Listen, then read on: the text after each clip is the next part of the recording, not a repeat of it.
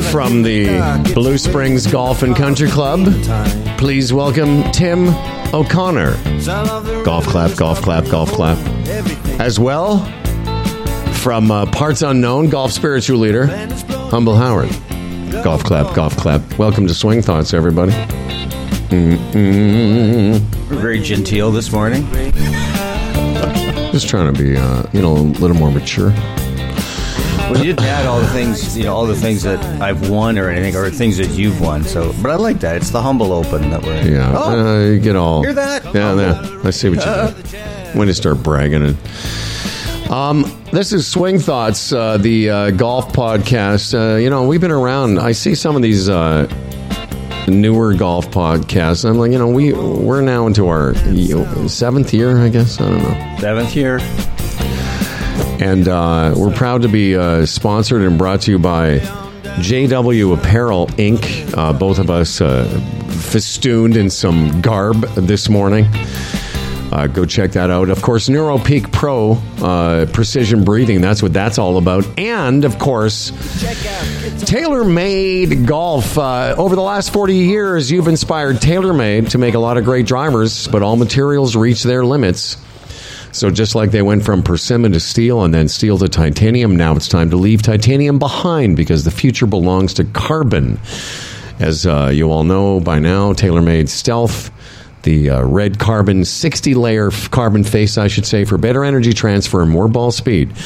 To learn more about Stealth or to schedule a fitting, it's not too late to check out taylormadegolf.ca.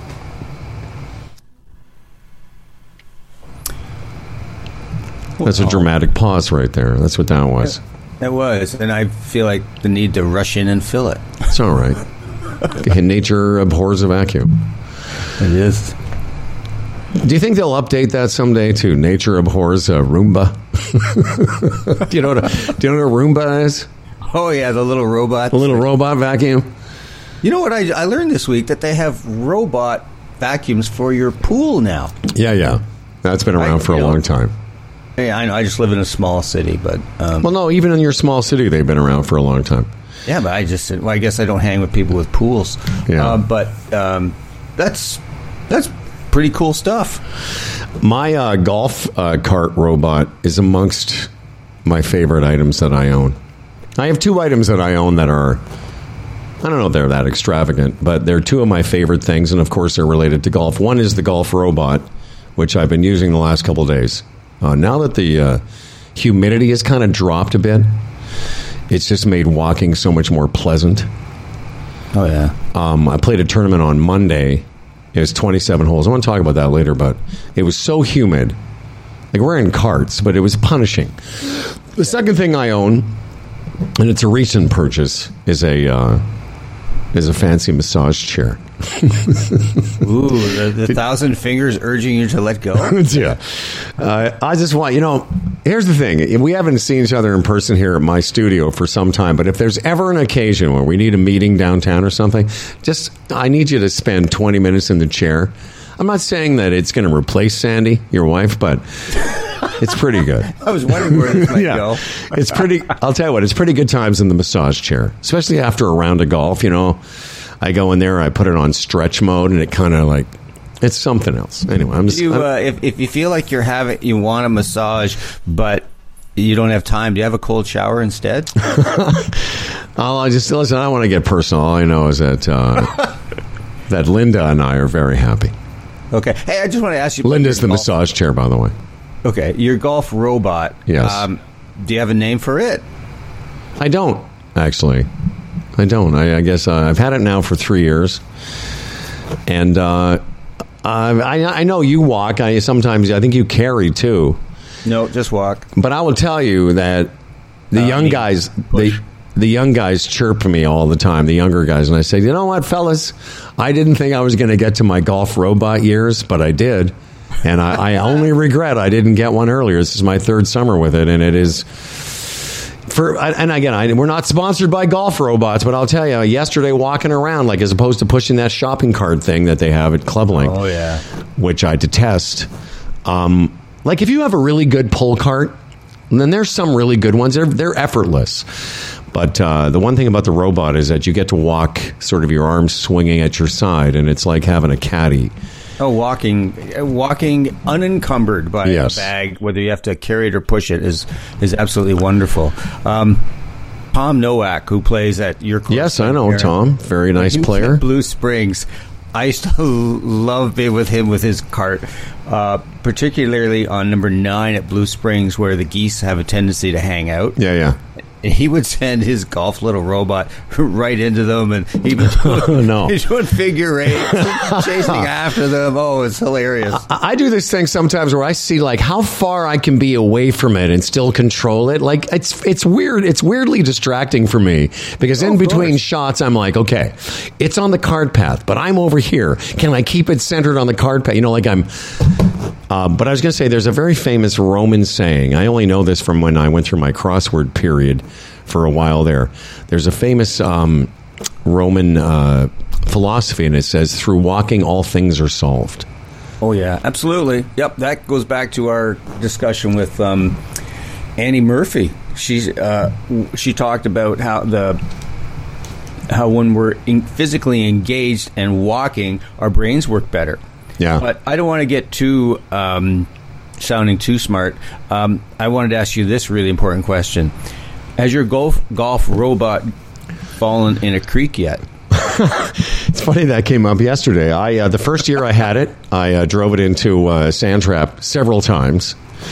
Um, I haven't. I, it's never gotten wet, but I have driven it into myself in almost every round. Like I'm not. I'm talking to somebody, and it's and I lose track of it, and then I it hits me. Or occasionally I've hit other people. Does it say "excuse me"? It does not. And by the way, mine's not even one of the fancier ones. Um, mine is uh, basically a, a, a frame that you attach the battery and wheels to it. The really Right. fancy ones are all part of it. And the only downside of mine is that wheelbase is fairly wide, and there's a couple bridges over the burns at my course where I have to be. I can't do it automatically. I have to sort of push it over, or I will be in the water. Yeah, I know the one you mean. It's kind of had this big rectangular sort of box thing. Yeah, yeah, yeah. A, a whole bunch of Club Link guys have it uh, at Blue Springs. And I will just say, like, versus the fancier one, and the fancier one's got a little bit of a guide wheel, and like I can't go up steep inclines without you know guiding it myself. But the the downside of the other ones is they're a few thousand dollars. This one was under a thousand dollars, and I've had it for three years, and it doesn't owe me anything. I've gotten you know great enjoyment out of it, and I find it. Uh, I want this will be a, a great segue to start our topic today, which is the last couple of days are the first two rounds of golf I've played in at least a month without any consequence. And I know that's a weird thing to say. Like, there's, you know, I, I, I don't, okay, let me phrase it this way. The first two rounds I played sort of outside of a tournament setting, whether it's men's night or a qualifier or an invitation or the senior am. And I got to tell you, I, I was this close to calling you. I haven't shared this with you because I know we've spoken. Ah. I was this close to calling you after Monday because I got I, I, I kind of regressed a little bit, and I have felt that way over the last three weeks that I have had some behavioral regression, not quite to golf hell, because I haven't outwardly displayed it. But inwardly, I've had some inward seething going on. In fact, the guy I played with on Monday made a point of calling me after the round, telling me how enjoyable I was to play with. Me and I said to him, "I'm glad you thought so because I thought I was a fucking asshole." And he laughed because I did. I was I mean, I played in a tournament again. I, I finished uh I think I finished tied for 15th or 16th, so it wasn't terrible. But I haven't been living up to my own self imposed expectations or whatever. You mean about performance? or Performance, or b- b- all of it. Right. And a couple of times, like when Monday I, I something would happen and the other guys would go to the tee, and I was like, like really angry, just for a second, and I was able to, you know, go past it and hit the next shot. But I was going to call you and go like, how is it possible after seven years and all the information that I have and that I espouse, how could I, how could I ever be that mad again? And let me, I'm going to finish by saying, so what I did the last two days is I was playing with my brother and his girlfriend, who's a very, they're both nice golfers, and one of my best friends. And for 36 holes, I said to myself, I'm not going to focus on anything else other than the outward experience of playing golf with my brother, one of my best friends, uh, and this situation. I, I just want to focus on that. And you know what? It's the lightest I've felt on a golf course in three weeks. Comments, concerns, feedback. Well, um, what you're talking about alludes or is directly related to what we've mentioned on this podcast many times is the role of intention. And I've come to see how it's very different than attention. And I look at intention as the macro piece. And what I'll go right back to is the story we've told ad infinitum on this podcast about when you and I, we had met we were in the process of deciding upon doing a podcast, and we I, we entered kind of in a, a, in an informal coaching relationship. I remember you telling me that you hadn't broken about eighty two in about two weeks, and you'd come this close to mashing your driver on one of those stone T markers. Yes, yes, that's me. Beside yourself, like what the f? I'm trying to. I've tried everything, and and I just said to you, what if you set an intention that you could just be a great golf partner your next few rounds, and you set that intention. I remember you called me and said, you know what? I've got two guys. They're, they're they could. Friends of mine, going to play some golf them. We had a wonderful time, and um, I shot seventy four. And Well, it- comes yeah. from just that setting that intention, kind of like setting you know your mission, sort of the guidepost that you're going to be aiming at all the time. That this is the way I'm going to be, Right. and it it sort of just sets the tone and a framework. Actually, almost in, unconsciously, that you know I'm not gonna when I start to you know have these undercurrents of anger or, or nonsense going on, foreboding drama. I'm whoa, wait a sec, that's not my intention. We're here to have a good time with my brother or with these guys, and that makes such a difference. And it's that's the power of intention. Uh, Well, yeah, of course, we've told the story about both of us, and the many times we've been in, in and out of golf hell, and and and I'm not that I'm uh, immune to. it. That's what I was trying to say. Like for three weeks, starting, you know. Like going into the senior am, and as I've explained on a couple of different shows, like I was really in a frame of mind that I've rarely been in as a golfer, where I'm like, you know, I'm playing, s- like playing at a really high level, and I'm playing well right now, and that set up a three week tailspin of not living up to what I thought I was going to, including Monday, where I got to play for the first time the Hamilton Golf and Country Club, and Wow. it's a big First in- time? first time I've ever played it. Wow. and um, and uh, big invitational. All the guys I play in the circuit were all there. All the big names in Ontario, and and again, you know, so in my senior geezer category, there was probably fifty or sixty guys. So tied for fifteenth isn't terrible, but in that round of golf, there was a heaviness. And our, our guest in a couple weeks, uh, Kathy Hartwood, she's she's the woman I've been working with uh, earlier in the summer, and, and she talks about that heaviness that we carry with us, and and that's what I've been doing. And I realize it's been. Uh, um, I didn't realize how heavy I've been feeling until the last 36 holes where I felt so different. And I, you know, I know the, of course, the the moral of the story is I've shot, you know, pretty good scores. I shot 74, 74. M- m- more back to my average scores, um, but none of the heaviness because I was able to play and feel light and enjoy the company. And I thought to myself, well, and this is what I wanted to run by you and then and share with the audience. There's no reason you can't feel that way even when it's a tournament. And that's what I've got to remind myself that some of the some of that lightness, I need to bring that to my to my and it's it's a, and uh, one of the things you say used to say to your players to slightly care less, not care so much. You know what I mean? Slightly don't care. Slightly don't care because, like, literally, we played a 27 hole tournament on Monday on the 26th hole. I got so mad at something that happened. Again, the guys didn't see it that I snapped. This is if the Hamilton course is listening, it was me. You know the clip thing on a on a golf cart that clips the scorecard to the wheel. Ah. I, I um I was so mad that I took the I was trying to get the pencil out of the little slot holder on the on the clip and I snapped it. I snapped the pen. I wanted to snap the pencil, but I snapped the little holder as well. So that was the 26th hole. That's six hours into a round. Tantrum moment. Yeah, I spit. I was like a baby. Yeah. fuck is wrong with me? you know, really. Like that was me, golf spiritual leader on Monday, not on the first hole, the ninth hole, in the middle of the round. It was the 26th hole. So I, I bring this up because I don't want people to think that uh, just because uh, I've transcended to some higher plane of uh, understanding that it, and I just said, well, I almost called you.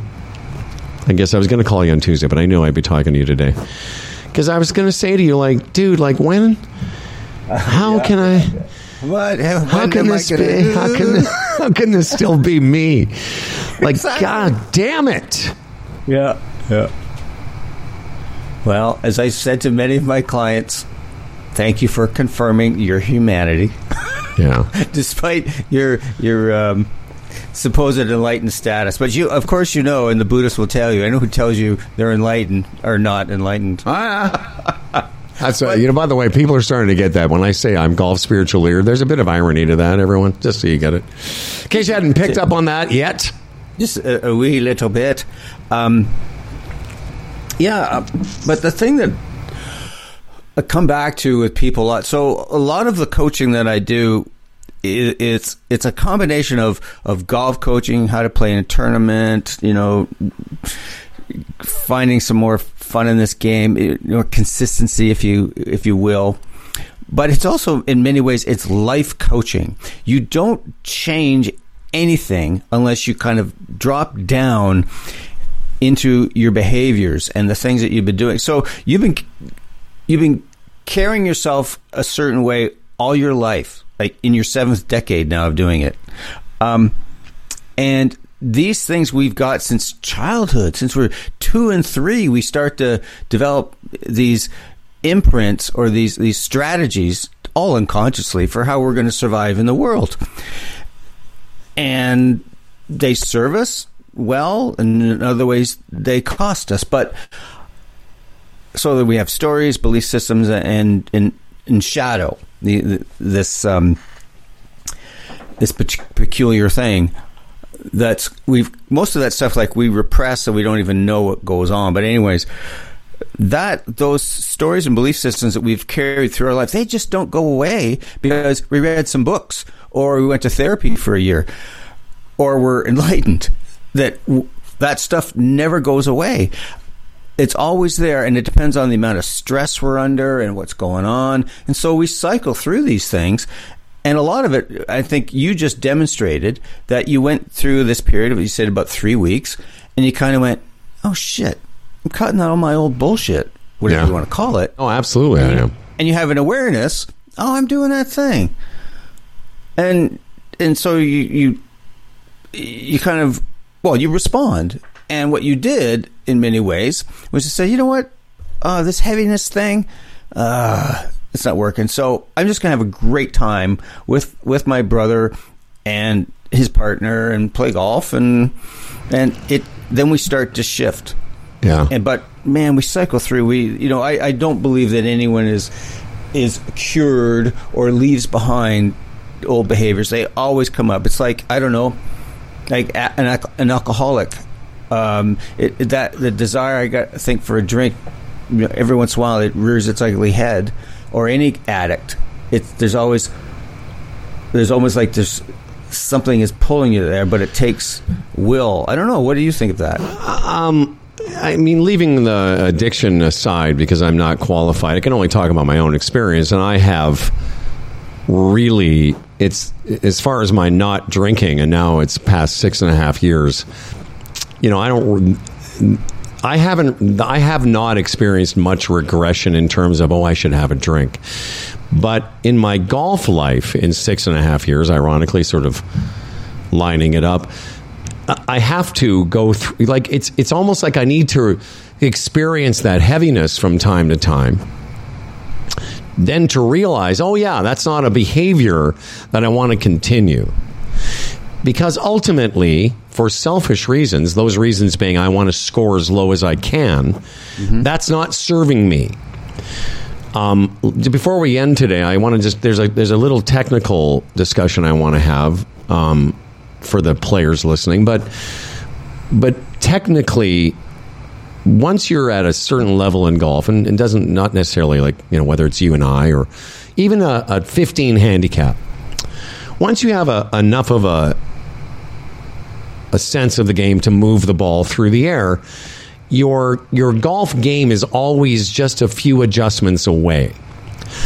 But what has happened to me is mentally, I haven't had um, this discussion. I've been sort of trying to work it out on my own, getting angrier and angrier, which is why I was going to reach out to you for a little bit of an intervention because I'm like, I don't want to continue like this. Mm-hmm. And and what I did is sort of as a palate cleanser, if you will.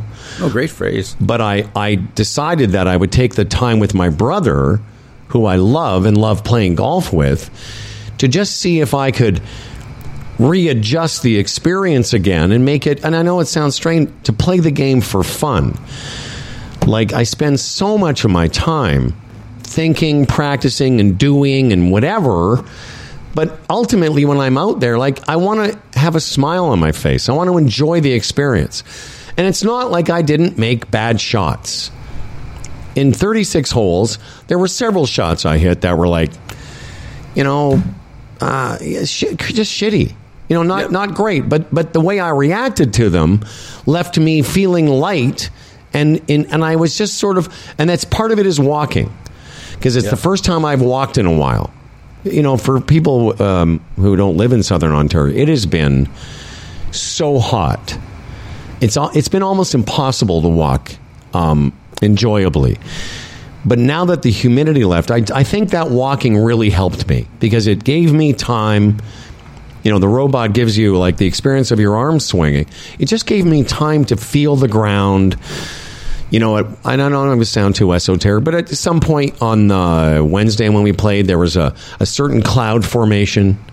And I was talking about, you know, what that is in aviation terms and blah, blah, blah. Like, I know it seems weird, but I was noticing those things as opposed to rushing to get to my ball to make up for the mistake I just made. Yep. Love that. I love love all of what what you were talking about there. And but so many golfers at have this. I love that word you came up with because I think it's so appropriate. Is a heaviness, and it, because golf isn't. It's the, it, they they misconstrue not they misconstrue, but golf for them be, has become this very grim, dogged pursuit of yes of golf nirvana. If I just find the magic tip or if I just do the right thing, move my elbow this way or do this or that, I will solve my golf problems and I'll be happy. And and it just is a grim, unrelenting trudge. It's just not fun. And the the the problem is is that one of the problems is, is this golf culture is constantly saying, well, you you want to match this model, you want if you want it to be good, you have to do this, this, and this. And so we're always looking outside of ourselves for this stuff. But the, the key piece I want to come back to is just that it's not fun. And I was talking to a client this week, and he was just like getting beside himself. And I said, you know, and he, I said, I think you have a decision to make here. Are you going to continue on this grim journey, like I called it, or are you going to find out why you, you know, what got you into golf in the first place? What intrigues you about it? What are things you enjoy? And how can you have fun and still uh, ever the drive for mastery never goes away. Everyone get, is thrilled by a low score and when something seems to quote work, but it's a balance. And if you lose that sight of that balance of, of fun, enjoyment, friends, environment, then golf just ain't fun. And you play Um, shitty. Well, I wanna, yeah, I want to ask you about your client, though. You know, not the it's co- coach confidentiality, but um, it might be instructive. Like, what are the things that? And by the way, that, that idea of that Kathy Hartwood talks about the heaviness, you know where it comes from? It comes from a sh- it comes from shame, and I know you do. oh, totally. It- It's all and, it, and it's all like her thing is like okay, if I have a good score, I get to feel good about myself. If I have a bad score, I feel bad about myself, but almost in a way like I deserve to feel bad. That's how I've like sometimes after I'm not like- just a bad golfer. I'm a bad person. I'm a bad person, and I just I don't deserve um, this somehow. But I was going to say like. I've lost, I sometimes lose track of the fact that, yes, you can take the game seriously, because obviously I do, but you have to take yourself less seriously Well in the pursuit of it. Because that's my problem, and maybe others feel this way too. Sometimes I think, okay, in order to conduct myself as a professional amateur golfer, I have to have this sort of vibe about me where I can't have fun doing it. Because the last couple days I had I was loose and light and you know I was outside of myself because I was helping my brother and my buddy Henrik was there and we're talking golf and Ruth can play and it was you know lots of fun and good shots and but I wasn't taking the game as seriously sort of as I as I have been the last 3 or 4 weeks. You know like okay it's a tournament now I have to get into tournament mode and even though outwardly that's the last thing I'll say is that if you saw me outwardly, I'm I'm projecting this image that I'm not feeling inside, and that's the real problem. Is that that's why you know the person I played with said, "Hey, you were you were good to play with today," and I said, "Well, I'm, I'm appreciate you saying that, but if if I asked myself, I didn't feel like a good person to play with. I wasn't. I didn't feel light. You know, there was lots of moments in that round Monday. I felt very heavy and disgusted with myself. Like, really, for what? exactly. You know, and you you know I've said this a thousand times. Who cares what I shot on Monday? The same people that didn't care what I shot on Monday won't care what I shot yesterday. Only Yep. only I do. And um and I, you know I know we've had this discussion on the pod. I, I have to move past this because you know I spend a lot of time doing this and I love doing it. Absolutely. Yeah, I mean, so many golfers go through this. I mean, they're they're they're they're just so in love with the game. Uh, they they watch golf videos. They read about golf const- constantly. Golf Channel, just immersed in this world of golf, and yet the game torments them at the same time. It's torture. Yeah, and it's It just- is. So, like, why can't I have this? I, I work hard, I do all this stuff, I have all this knowledge, but there, it, uh, it's how can we create a context for ourselves to play where we can we can just really enjoy ourselves, and it comes back to um, Judson Brewer. I remember when we talked to him. I think it was in uh our second year of our podcast. He talked about intrinsic uh, what goes on intrinsically, extrinsically. Yeah, how, I could say that word nicely. Yeah, you did well. I thought I was going to let you. I, I wasn't going to jump in and throw you a life preserver. I was like, "Where's O'Connor going with this?" Extrinsically and strategically. Yes. Uh, um, so, when we're talking about things kind of outside of ourselves, it's about Yes. things like results. You know, I shoot a certain score, good person, drive a fancy car, a new car, what, uh, all, I get the promotion. All these things say, oh, well, I'll be happy then. But actually, they don't. We get them, it's like a couple days later, huh? Oh, what was that? But they just don't deliver what the, the happiness they think that that we will experience. Whereas intrinsically, if we just feel good about ourselves and what we're doing and that sense of, of, of gratitude and lightness, I mean, Yeah. think of it. When you're in when you're feeling grateful about something, A, you're present, and B, you're light. And you're not you don't have expectations, you're not saying it should be this way, this way. No, you know what? As it is, it's great. You're going to love so- this. I'm just going to interject. and I'm say, grateful. I, I read something this morning about gratitude, and, I- and I was trying to find it before the show because I, I wanted to get the quote right, but I think I just remembered it. Gratitude is what preserve is the preser. So let me do it again. Gratitude, extrinsically. Gratitude is the preservation of optimism. There you go. Love that. Oh wow, that is that's next level. Gratitude is what preserves optimism. And my optimism has been very low lately. Even though I've been working hard on my game and even though I feel like I'm you know, I'm I'm ready to start shooting some good scores again, but, but I haven't been very grateful uh, for the opportunity. And gratitude preserves optimism not only in our lives but in our golf games, especially. And you know, I want to spend the rest of this summer. My friend Ken Osborne uh, always talks about this. He's the uh, scratch attitude guy.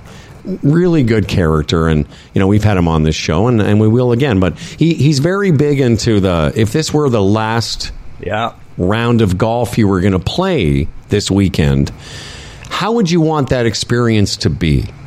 Love that. And whether you're a 90 shooter or a scratch golfer, we're all going to have a last round at some point. Mm-hmm.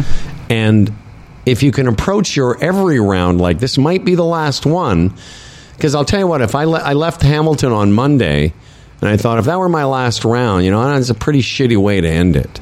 Because I spent a lot of that round being self absorbed and and just kind of like again internally by the way speaking of that judson brewer like one of the things that and I, I shared this with my brother i said you know because david like a lot of golfers can get inwardly focused and wanting to do well and and wanting to get better and all that stuff. And i said you know the thing the trick to the game is having you know wide focus and narrow focus. And the wide focus is walking around in between shots having a conversation.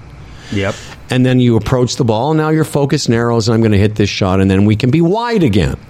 But Yep. sometimes, and he he ha- suffers from this, but so do I, where all you are is narrow focus, narrow focus, narrow focus, all the way through the round, and it's exhausting. Totally. You can't you can't maintain that. Yeah, exactly. Um, our friend Karl Morris, who we're going to have on the show, I think in early September. I remember early on when I was starting to follow his.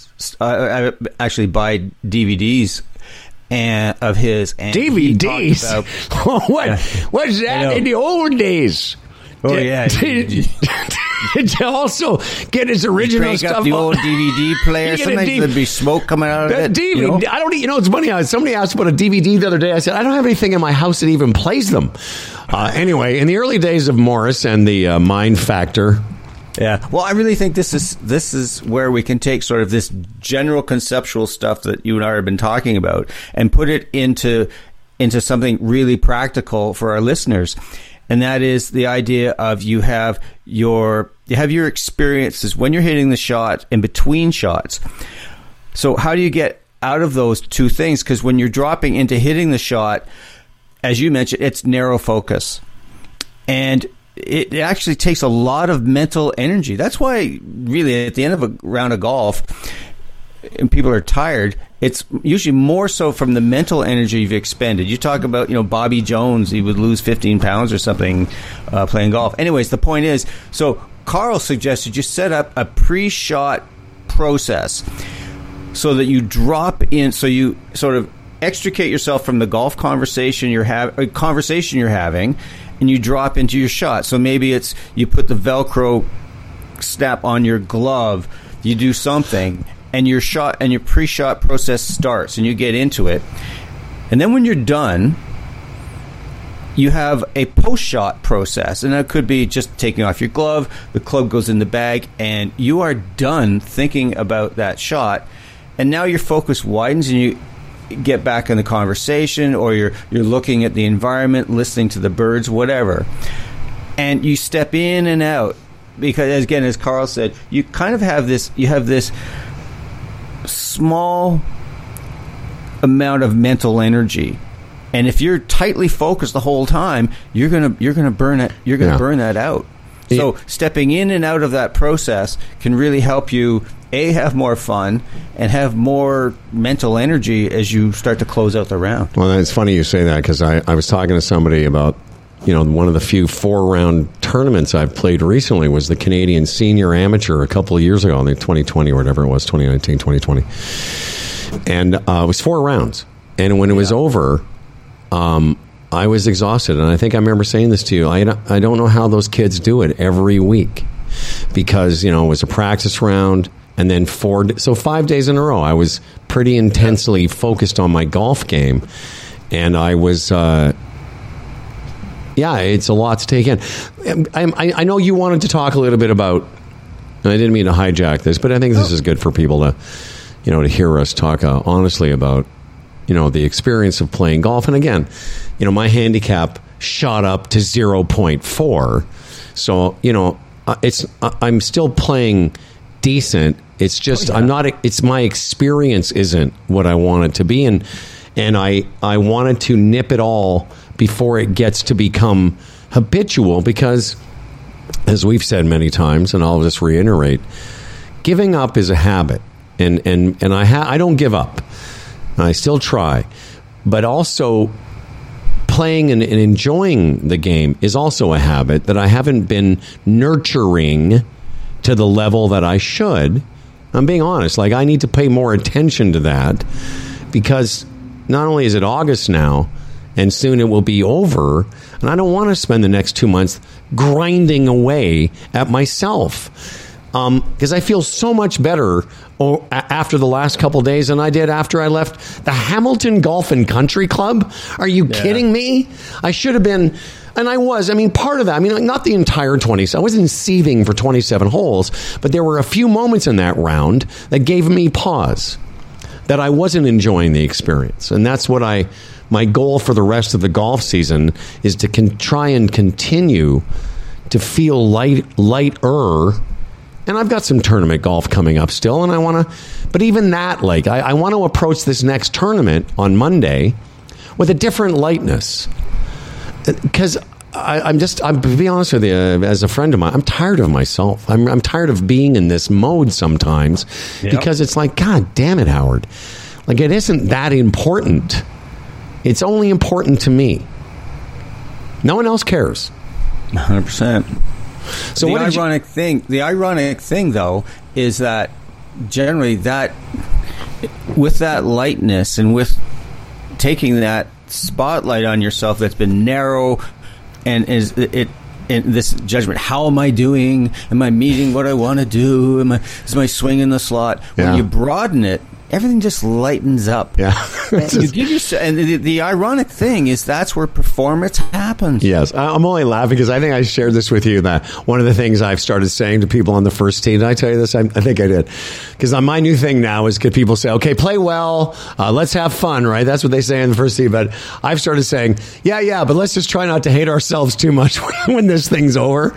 And oh, Kent, that's great. Love that. Yeah, and Kent, I did that the first time with Kent, and he fucking laughed his head off. But what I really should be saying is I'm going to try not to hate myself. Yeah. Too much when this thing's over. Imagine that. Imagine playing tennis with your friend and saying, "Hey, g- hope we have a good game and I hope I don't want to slam my head into the net when it's over." What? really? yeah, I know. No, we should get a high-level tennis person in here someday and find out because I always think that I always think a that golfers have way more fun than tennis players, but you know because we have who knows more funny sayings. But anyways. Um, so Timberly, but, don't no, you? There was, just, there was a, want, there was a couple things this, you wanted to talk about. Oh no! Just before we leave this, all right. Um, I wanted to uh, mention so uh, Wednesday mornings Greg Pacenti, the director of operations at Blue Springs, allows me to go out by myself before the official tee time. So I tee off about 7 a.m. and I just blast around. I can get it done in about two hours, 15 minutes. Are you walking or in a cart? Oh, I'm carting it because yeah, it's nice. about getting her done. Yeah, yeah. Anyways, um, and I've been playing, as I talked, we talked last time, I've been playing really, really well for the last month. Well, there I was, six over after five holes. Nice. Good start. And I'm, yeah, exactly. I'm going like, well, this round's over. You know, maybe I won't play the back. Maybe I'll just go to the range and work this out. And, and I, I'll go right thinking, to the range now from the seventh tee. Exactly. And, and then I went. Then I finally went. Oh, for God's sakes, get over yourself, yeah. Tim. My gosh. And and I went. You know what? It, it's just like you were saying. I said, here we are, getting close to mid August. This is going to be done. Like you don't want to waste an opportunity on a beautiful morning to be playing golf, to be out here by yourself and enjoying the birds and all that stuff. And so I just let that go. And actually, I had a really nice back nine that I think was had a lot to do with that. I let go of that bullshit. But anyways, it's just it's just an example how I don't care who you are. We all go through the same nonsense constantly. You know, it's interesting you say that because everyone listening can relate to what you've said, what I've said, being on the golf course thinking, I don't know if I want to keep playing. Keep playing. That's the word. Mm-hmm. I don't want to keep playing because I the score that I've had so far doesn't line up with my image of how I believe I'm supposed to be playing or whatever. Yep. But I, I, like to remind people, and it's funny because you know it, it's a you know it's part of the spiritual uh, you know pathways to nirvana seminar. But I, I would never talk to you the way I talk to myself. Right. And that's a great reminder for all of us. I've been trying to be lighter. That's the last couple of days. I was trying to be kinder mm-hmm. to Howard. The other thing is, you know, the old saying in golf, eventually everyone's handicap shows up. I've said that to people. But, you know, so when I have a poor start, um, on Monday I bogeyed the first two holes. Uh, you know, I pull hooked a couple of drives. I got a little bit of a bad break, but I was pretty calm because I somehow reminded myself that eventually my handicap was going to show up, and you know, I probably wouldn't bogey every one of the holes. you know what I mean? Yeah. And uh, and so, you know, if you're seven over after six or whatever it is, or five over after whatever, you know, it's a nice reminder. Like at some point, my ability given the opportunity as opposed to going to the range will likely show up. Maybe if if not today, at some point. One of the things I you know, I think you've spoken about, I've spoken about this whole show should be things we've said before.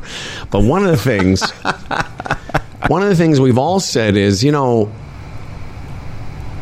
your your fear as a golfer is if you're playing poorly, your fear it's irrational is that you're going to play like that forever, forever. now. Exactly. And that's why we think, oh God, I have to leave the course. I need to, I need to go fix this. But if you just allow it, you know, like I've had lots of rounds. Um, you know, I was yesterday. I think I was uh, had three three putts on the front nine, long range three putts, and I was a couple over. I had a birdie, and then I was one under on the back nine. Yeah. Um, but at no point yesterday did I think I have to go fix whatever my putting. Yeah. I have to well, on this that. episode of things we've said before, things we've said before. I'm writing that down because I'm calling that's the name of the show. Things we've said before. The thing that you've said before is that golf comes to you. Yes. And just like you said, um, good, bad, or whatever, your your game will come and go and come back. And it's allowing it to come back rather than trying to go, golf, please, like groveling for it to come back and, and fighting hard to, to you know, to go through the Rolodex right. of swing thoughts. That's right. You're on the course. Before. You're like, dear baby, dear, like, like you're speaking to the baby, dear golf, could you please stop dry humping me? At this point. So what? It, like I, I know we uh, this is sort of what we plan to talk about, or at least uh, what you had. You said you wanted to talk about a couple of things from recent. Now, maybe one of them was the story of being on the course by yourself, but you said there was a couple of recent uh, tournament experiences you wanted to share. Uh, maybe I got that wrong. It's okay if you don't. No, I think we've talked about most of the. the I think we talked most of that core okay. stuff that I, I, did want to hit upon today. But the one thing I wanted to maybe in the in the short amount of time we have have to go here. yeah, before the, the, network cuts in, it's like exactly. we could literally be we could literally do four hours or forty minutes. Uh, I, am waiting for some guy with the voice of God go. This podcast is over because you've talked all this shit you're talking about today. We've heard already. We've heard okay? everything. Talk about something new. So I'm going to talk about something we still talk about something that we've talked about a lot. Things we've said before about, continues. Yeah, about adapting. Yes, and and I think that what happens is, in I was an example of it. I I was struggling a bit on Wednesday morning, so I go internal. What am I doing wrong? What do I need to fix? As opposed to how am I not adapting to what the course is presenting to me? Right. And in terms of like the, the puzzle there, okay, there's a bunker there, there's a pond there, or the conditions are firm. You know, what's the target? I, I, I'm getting so I'm learning so much about the target, and that's why I'm so excited that we're going to talk to Dr. Izzy Justice next week about the role of the target, especially in putting. But what I would do, and it comes up from time to time again, is particularly let's say have a chip shot or something. And I'd be focused there. Okay, I'm going to make sure that my right wrist is hinged and my weight on my left foot. And I hit this chip, and it's about 20 feet short because I was so internally focused, I didn't realize. Oh, um, there's a this this this hole is set up on a on a it rises to that, and it's covered with dew. Right. Yeah, yeah. because I'd be so internally focused instead of of of being out in the world, looking at what's going on and adapting to that because that's what causes the body to produce the shot that hits it the right amount of force, that puts the right direction on it. It's not from all the goofy nonsense in my own head. Well, the, the the sort of visceral example of that is when somebody spends so much time uh, working on the line of a putt and then leaves it seven feet short because they hadn't considered how far away they were. Um, Dr. Izzy Justice is a guy that I I never heard of. I was listening to Karl's uh, podcast, uh, The Mind Factor, Brain booster. Brain Booster. Sorry, Karl. Brain Factor Boosting, um, the Brain Booster podcast, and he had Dr. Izzy Justice on, and I, I spoke of this, and and and it, I, at first I was applying like basically he has this phrase called holding the target in your mind. And the idea is can you look at the hole and look back to the ball and still think and feel where the hole is? But it also applies to pitching and chipping. Yep. I mean, I I rarely am taking a practice swing thinking about how to chip or pitch.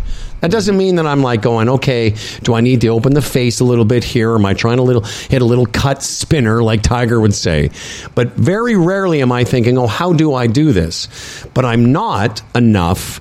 I haven't been enough thinking about where do I want this to, st- where am I going to land this? Right. And I'll tell you, since I heard the podcast with Izzy, the last couple weeks I've applied the same thing to, okay, I have a target, and that's this spot on the green where I want the ball to pitch to. It doesn't always get there, but at least I have a there or thereabouts. And then the last thing I do is I look at that target, and then right away I go and I pitch it because, as he'll as he'll explain next week, if you're if you're if you look at the target and come back to your shot and all of a sudden start thinking about your shot stop. Go back to the target until you're ready to until you can hold it in your brain. But i'll tell you timmy it's really it's been neat seeing how more often it it, it turns out okay because i'm more focused outwardly. Yep. maybe that's the theme of today's show that the outward focus physically and mentally produces better results. You feel better about yourself, and oh, look, the golf shot sort of works out okay. Yeah, outward focus and old shit we've talked about many times before. Yeah. But having a target, your your body and brain, and I'm talking about just the subconscious part, or or and the. It act it activates what's called the corpus callosum in our brain. I'm How's sorry you did what? Corpus who? is that a is that a painful discharge? Oh my God! Did you hear O'Connor had corpus callostrum? Yes. No, I thought it was a wide receiver for uh, for the Green Bay Packers. Anyway, Um, please continue. So, uh, when you focus on a target, let's say you're you're you're pitching the ball, and you kind of go, okay, see that little dull spot there? I want it to land there, and then I think that'll run out like a putt.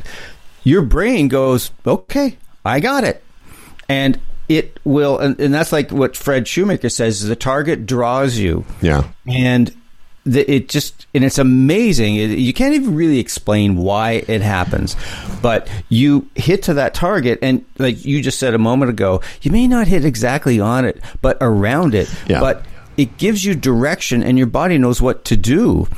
Um, it just it, it's like the same thing. If if if you and I are playing catch, and and you and, you know it's like you know it's like say throwing a football around and your people are running around playing like wide receivers. You usually get the ball right to Yeah, them. there or thereabouts, and, and it goes back to the original. Uh, the original book I read on the mental side of the game, the very first one I read, and a lot of people maybe uh, as well, was Golf is Not a Game of Perfect, and that was Bob Rotella. And in that book, he says, and he's talking about, you know, targeting with your longer shots, but he said, you know, if you're not thinking about the target, what are you thinking about? It's imagine, you know, a guy at a free throw line. You know, it does a does you can see them. They do their pre-shot routine, three bounces and then up.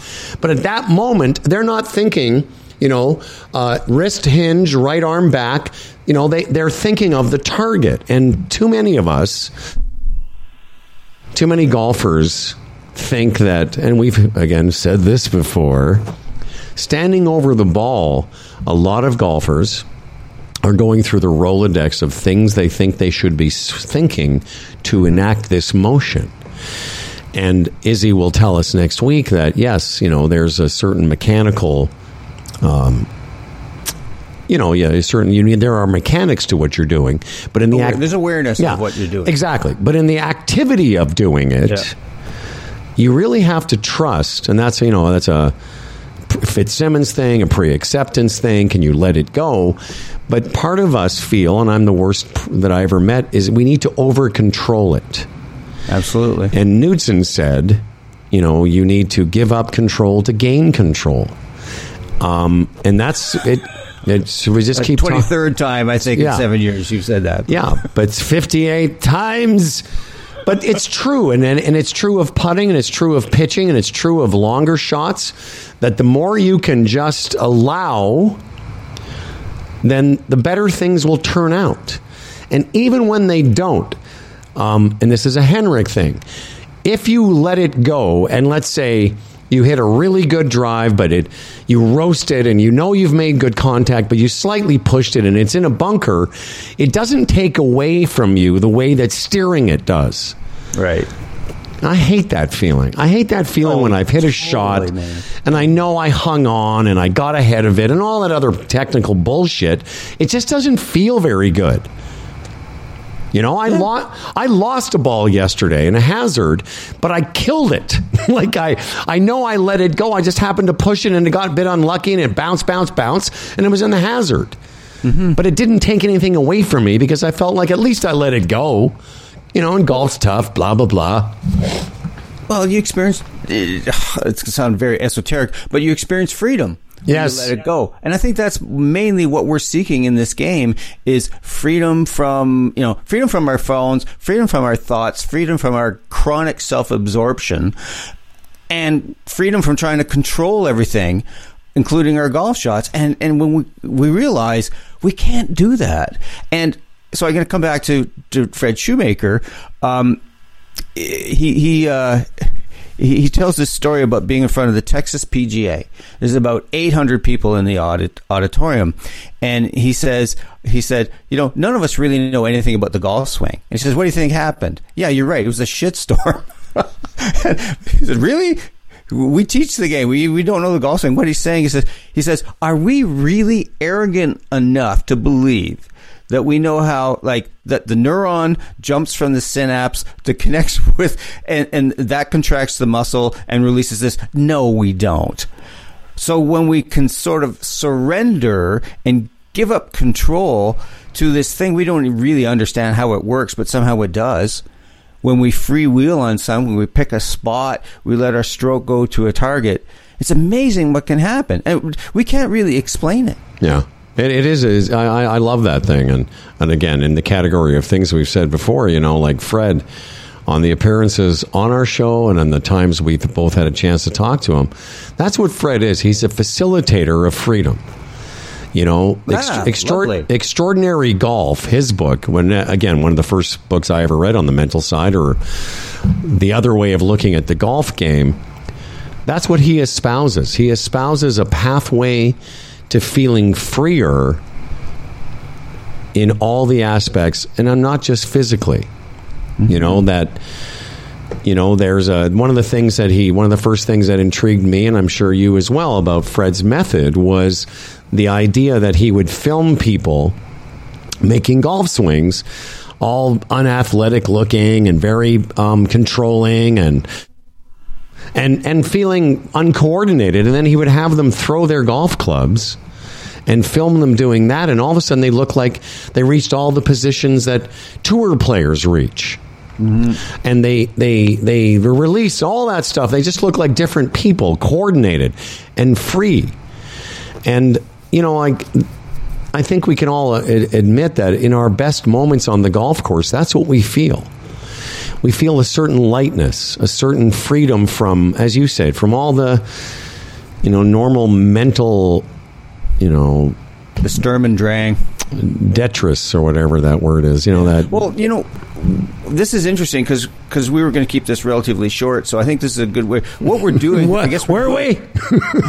I guess we're doing a callback because what we talked about at the start of the show was that that heaviness, that must do. I got to do this right. The the search for solving the problem. Yes. Versus, can I can I play in a state of freedom? Yeah. Can I just let this go? Just do my best and see how it works out. Whereas golf becomes where where we're creating something, we're playing, we're you know, it gets right down to the cliche. Are you playing golf?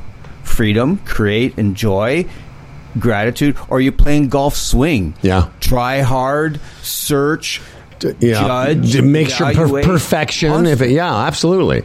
All of that. Um, this and and and, and, and, and we're wrapping up now, everyone. but in a way, you know, it's uh, you know, there's basically August, September, October. Here in uh, southern Ontario, we can play until the middle of November, but basically the regular golf season is three months away. So let's say this is a good kind of reset mentally for me. I feel like it. But I will say this, I said at the uh, beginning of the show I was going to share a technical thing, which we don't often do here. And after, after having said all we've said about being free and seeing how it goes, all I'll say is this because this has happened to me, you know, and I and I'm and I can it happens to everyone, but I'll just say for me personally, you know, don't be afraid to if you're if you're not having a, a great uh, ball striking round or you're not feeling good about your game. Rather than think, I need to overhaul my entire swing and I'm going to tell my wife or a partner I'm off to go live with the Leadbetters, I would just uh, submit this. Just be aware, an awareness of where the ball is and where you're aimed. Because my buddy Henrik, who has been my teacher now for over six years, um, literally saw me make a couple of swings and said a couple of things about where my ball was and where I was aiming, and then completely changed how I was swinging. Because when you're when you're not aware, this kind of ties into the mental part of this, when you're less aware, when you're internally focused, when you're trying to think about the motion, what you're not really paying attention to is where you're aimed and where's the ball relative to where you're aimed. Because I'm going to tell you, folks, it made such a big difference. All of a sudden, I could, again, back to the theme of freedom, I could release the club again. I could let it go again. I wasn't in my own way again. And this is all metaphors, too, if you want. But I it released me physically as well as mentally, took some of the pressure off. Like, oh, well, that's cool. And it didn't cure everything. I didn't magically hit everything great, but it was like, oh, thanks for that awareness that I'm not broken, that my swing isn't all of a sudden in the, you know, I've forgotten how to do it. Final thoughts to you, Mr. O'Connor. Yeah, well, that, I think what you're talking about again comes back under this uh, this broad theme of awareness.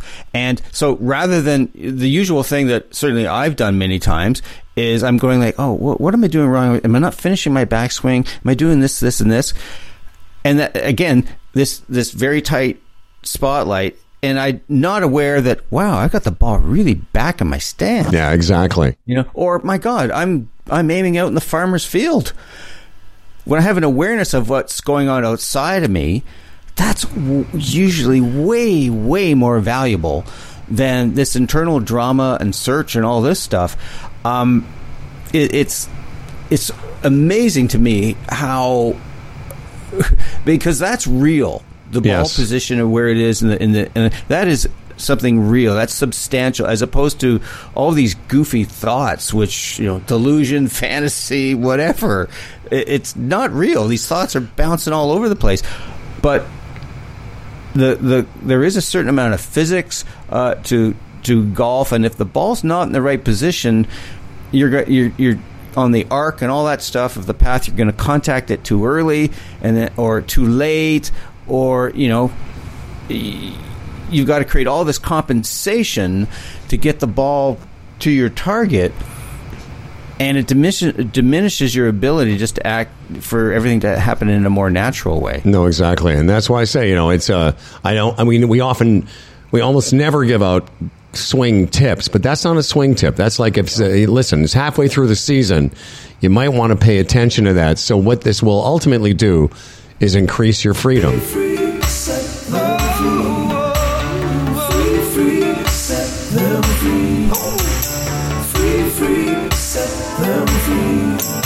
Gabriel. No, stay. Uh oh, too loud, too loud. Sorry, too loud. Uh, all right, everyone. Thanks for listening. JWApparelinc.com is where you find out about zero restriction, B Draddy, EPNY, and so much more. And of course, NeuroPeak Pro, up your uh, game with uh, precision breathing. Find out how at neuropeakpro.com. And of course, our title sponsor, uh, always a pleasure to be uh, represented by uh, TaylorMade Golf. If you want to know more about TaylorMade products, visit taylormadegolf.ca. Uh, O'ConnorGolf.ca. That's where you find out what's going on with Teb. Teb does good stuff. Yeah, I got blogs and everything. Blogs. If you like golf, blogs. And of course, uh, Fiercely Independent, Humble and Fred Radio. Uh, we'll see you next week. A great show coming up next week with Dr. Izzy Justice. Uh, the following week with uh, Kathy Hartwood, played on the tour. Her brother's uh, Dudley Hart. Uh, you can get a little preview of what she's all about if you search Above Par, uh, a podcast that I love. Uh, we'll see you next week. Way on time.